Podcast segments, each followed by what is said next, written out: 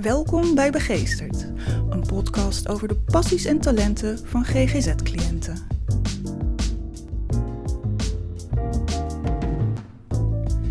Bette heeft te maken met angsten en autisme, maar daar gaan we het niet over hebben.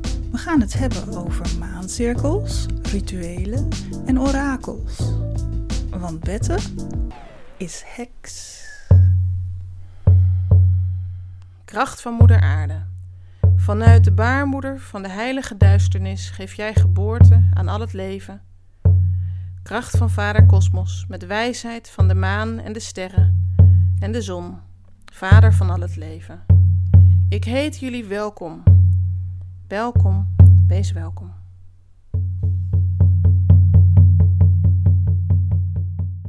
Mijn naam is Bette. Ik uh, woon hier met mijn uh, lieve man en twee kinderen in uh, Amsterdam. En ik ben heks. heks is eigenlijk een verbinding met de natuur. Heel bewust leven. Dus je leeft mee met de seizoenen. Maar je leeft ook mee met de maancyclus. En je probeert de hele tijd de verbinding te zoeken met al het mooie in de natuur en uh, ja, de, de realiteit erbuiten.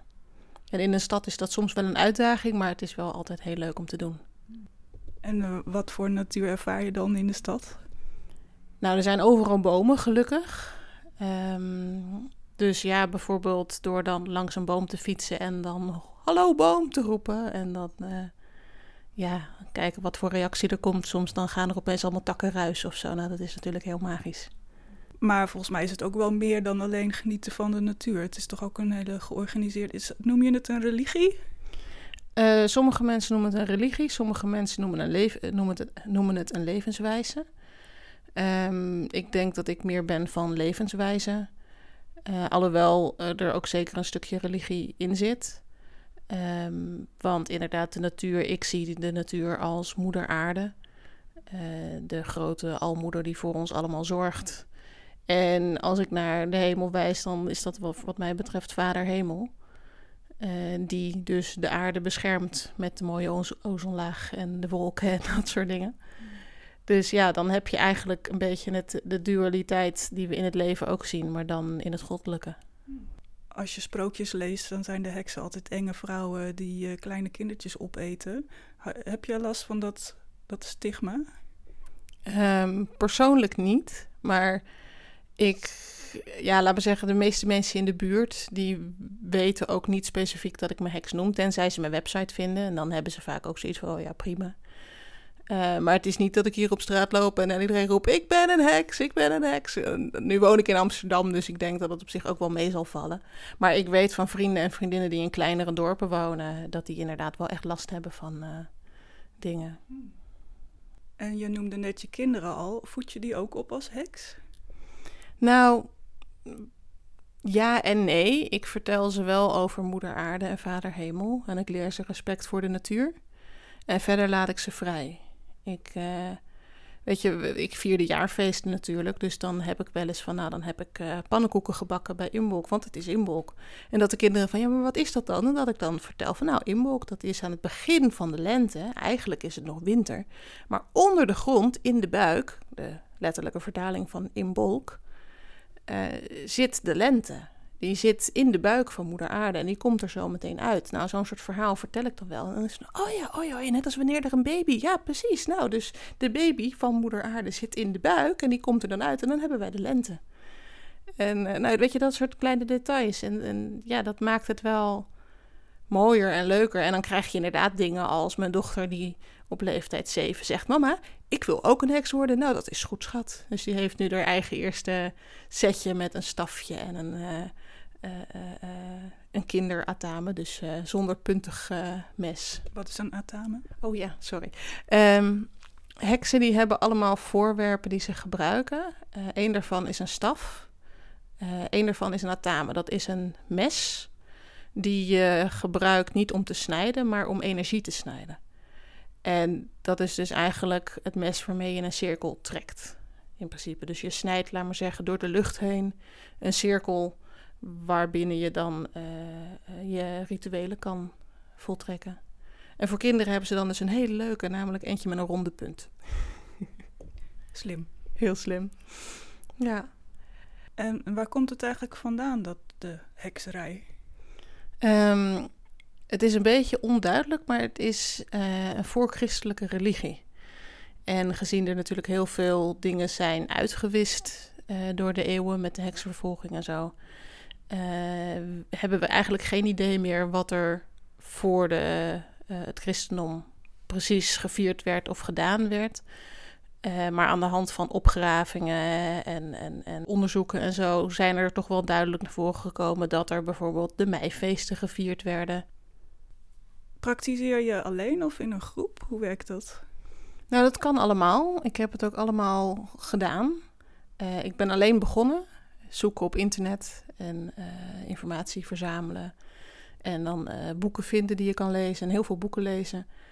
En dan is er ook nog de mogelijkheid om in een coven te gaan, maar dat is de stroming van de Wicca. Uh, een, een, groep die ontwikkeld is door Alan Gardner in de jaren 50 van de vorige eeuw in Engeland. Die heeft allerlei dingen bij elkaar geplukt en er wat dingen aan toegevoegd. En toen gezegd, nou, dit is een oeroude religie genaamd Wicca, maar er zitten dus heel veel moderne elementen in eigenlijk.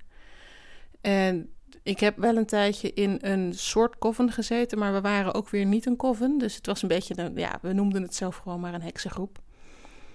En dat was heel fijn, heel veel van geleerd.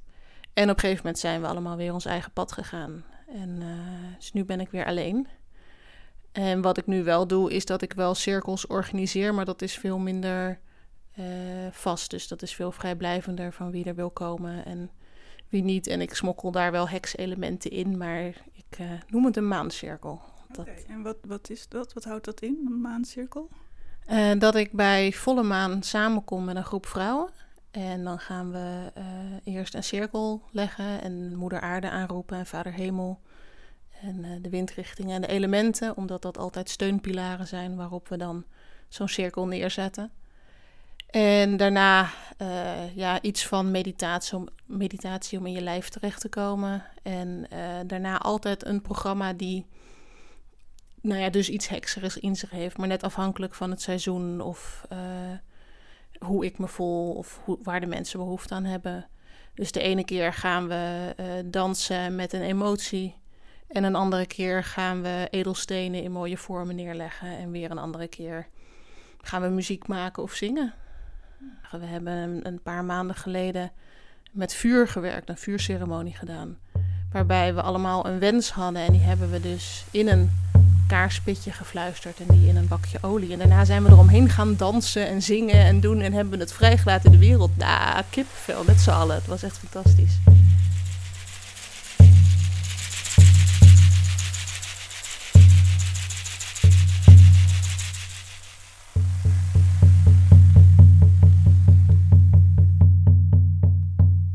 werk je ook met toverspreuken of uh, betoveringen of dat soort dingen? Ja, zeker.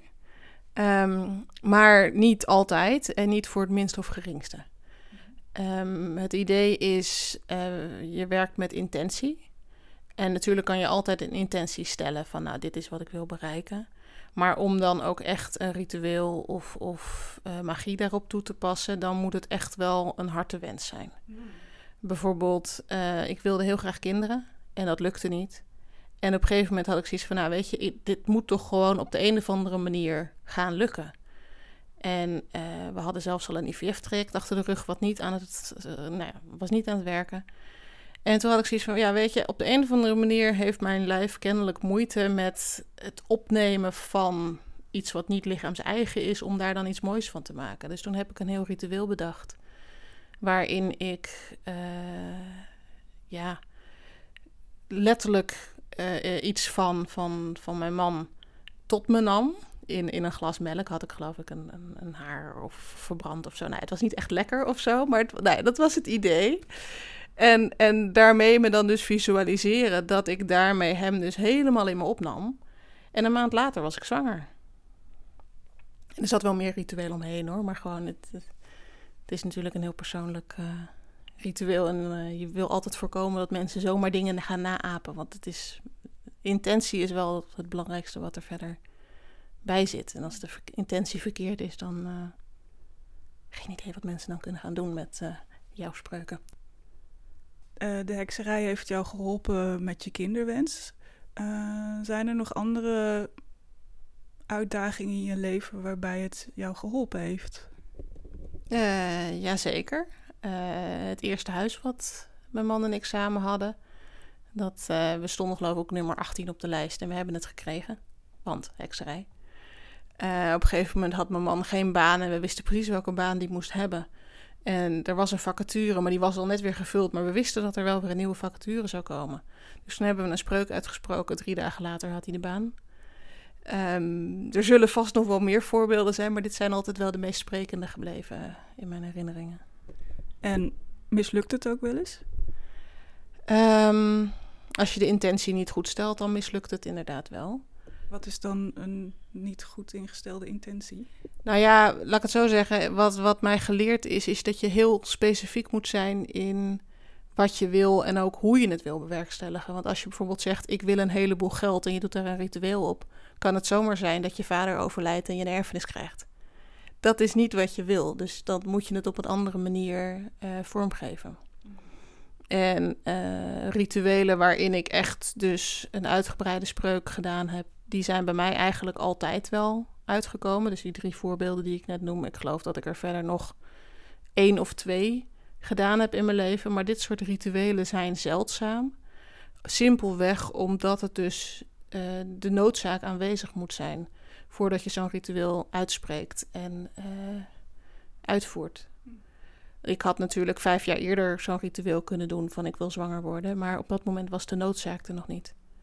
En nu weet ik, noodzaak is er in principe nooit wat betreft kinderen, maar ik voelde hem wel, laat maar zeggen. Van nou, dit is echt iets heel belangrijks in mijn leven. En als ik het niet heb, dan is mijn leven niet compleet. En als je zoiets voelt, dan kan je zo'n uitgebreid diepgaand ritueel doen. En bij mij zijn die eigenlijk altijd dan positief uitgekomen. Maar kleinere intentiedingetjes, ja, dan maak ik er ook niet zo'n groot ritueel van. En ja, nee, dan komt het dus niet altijd uit, maar dan is het kennelijk ook niet de bedoeling. Je hebt dat ritueel zelf bedacht en, en je intentie is het belangrijkst. Is het belangrijk dat je dat ritueel zelf bedenkt? Mm, dat hoeft niet. Um, ik heb ook een keer gehad dat er een vrouw naar me toe kwam van... hé, hey, we zitten hier en hier mee. En mijn intuïtie zegt dat ik bij jou moet zijn. Wat voor ritueel heb ik nodig om hier uh, iets goeds van te maken? En dan ga ik dus inderdaad me afstemmen op de situatie en bedenken van, oh wacht, dit is wat je kan doen, dit is wat je kan doen. En dan schrijf ik een ritueel voor eruit. Uh, dan laat ik wel redelijk open van, nou weet je, ik schrijf dit zo, maar zeg vooral andere woorden. Um, maar ja, dan, dan kan ik dus inderdaad van A tot Z met woord voor woord uitschrijven wat mensen kunnen doen. En nou ja, dan kunnen zij het weer veranderen waar zij dat fijn vinden. En, en hoe gaat dat in zijn werk, het verzinnen van een ritueel? Um, het begint meestal met dat ik de persoon die dat ritueel wil uitgebreid ondervraag. Van waar wil je het voor? Wat is je intentie? Wat is de situatie? Wat wil je veranderd zien? Of wat wil je uh, beschermen dan wel uh, uh, naar je toe trekken? En uh, als je dat dan een beetje weet en, en een beetje een beeld krijgt, dan poppen er vanzelf dingen in mijn hoofd op van, oh wacht, dit is een mooie beeldspraak die daarbij zou passen. En hoe kan ik dat dan omzetten naar iets praktisch? Dus uh, nou ja, weet je, als je iemand uh, wil beschermen tegen iemand die de hele tijd overladen wordt met, door negatief, negatieve energie, had ik geloof ik bedacht, nou dan doe je een bakje water en dan sla je het bakje water kapot zodat het water langzaam weg kan stromen, zodat hij niet meer bedolven wordt onder die uh, negativiteit. Ik geloof dat dit een onderdeel was in het ritueel of zo, zoiets. Maar gewoon de, de symboliek van uh, wat je wil bewerkstelligen is heel belangrijk in een ritueel. Mm, waarom is dat belangrijk? Omdat symboliek, uh, ja, je zou kunnen zeggen dat is een beetje de stem van de wereld. Um, het is niet voor niets dat dingen cliché zijn. Weet je, het is cliché omdat het veel gebeurt, omdat het vaak voorkomt, omdat uh, iedereen snapt waar je het over hebt als je die beeldspraak oproept. En als iedereen snapt waar je het over hebt, dan zullen Moeder Aarde en Vader Hemel dat dus ook duidelijk begrijpen. En dus op die manier de symboliek uh, makkelijker kunnen omvormen naar de wens die jij wil.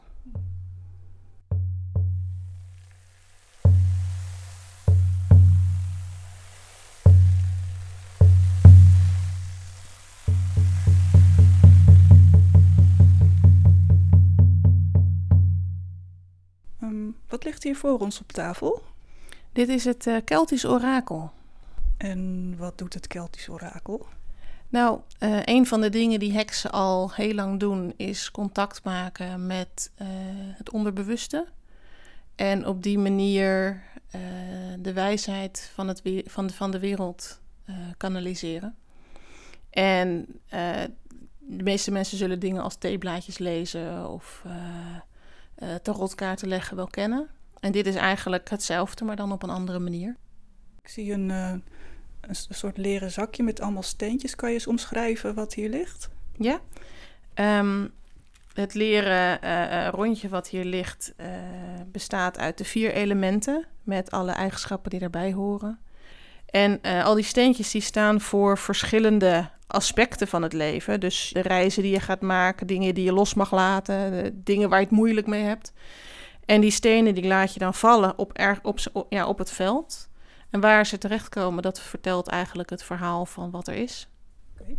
Nou, misschien kunnen we het proberen. Dan zou ik willen vragen: gaat deze podcast een heleboel mensen inspireren? Nou, wat een goede vraag. Laten we gaan kijken.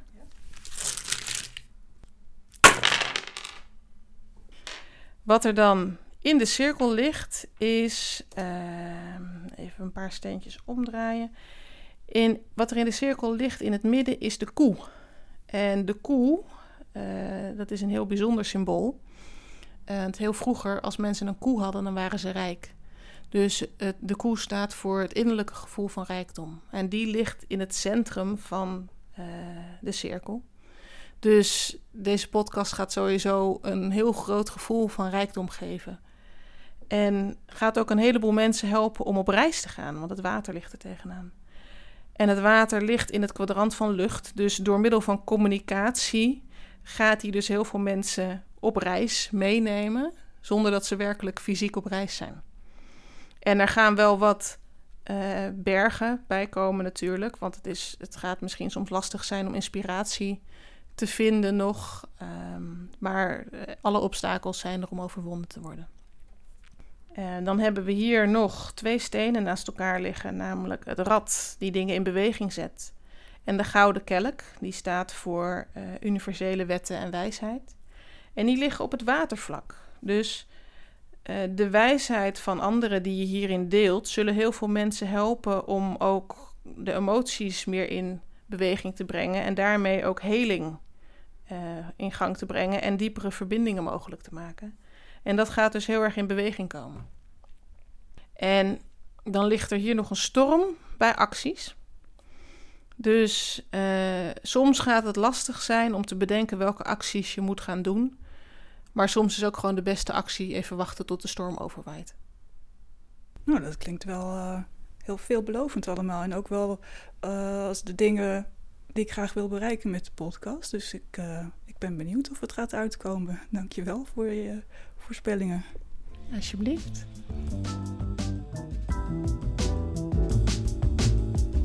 Dit was Begeesterd, een podcast over de passies en talenten van GGZ-cliënten. Ik ben Sofia Opfer en graag tot de volgende keer.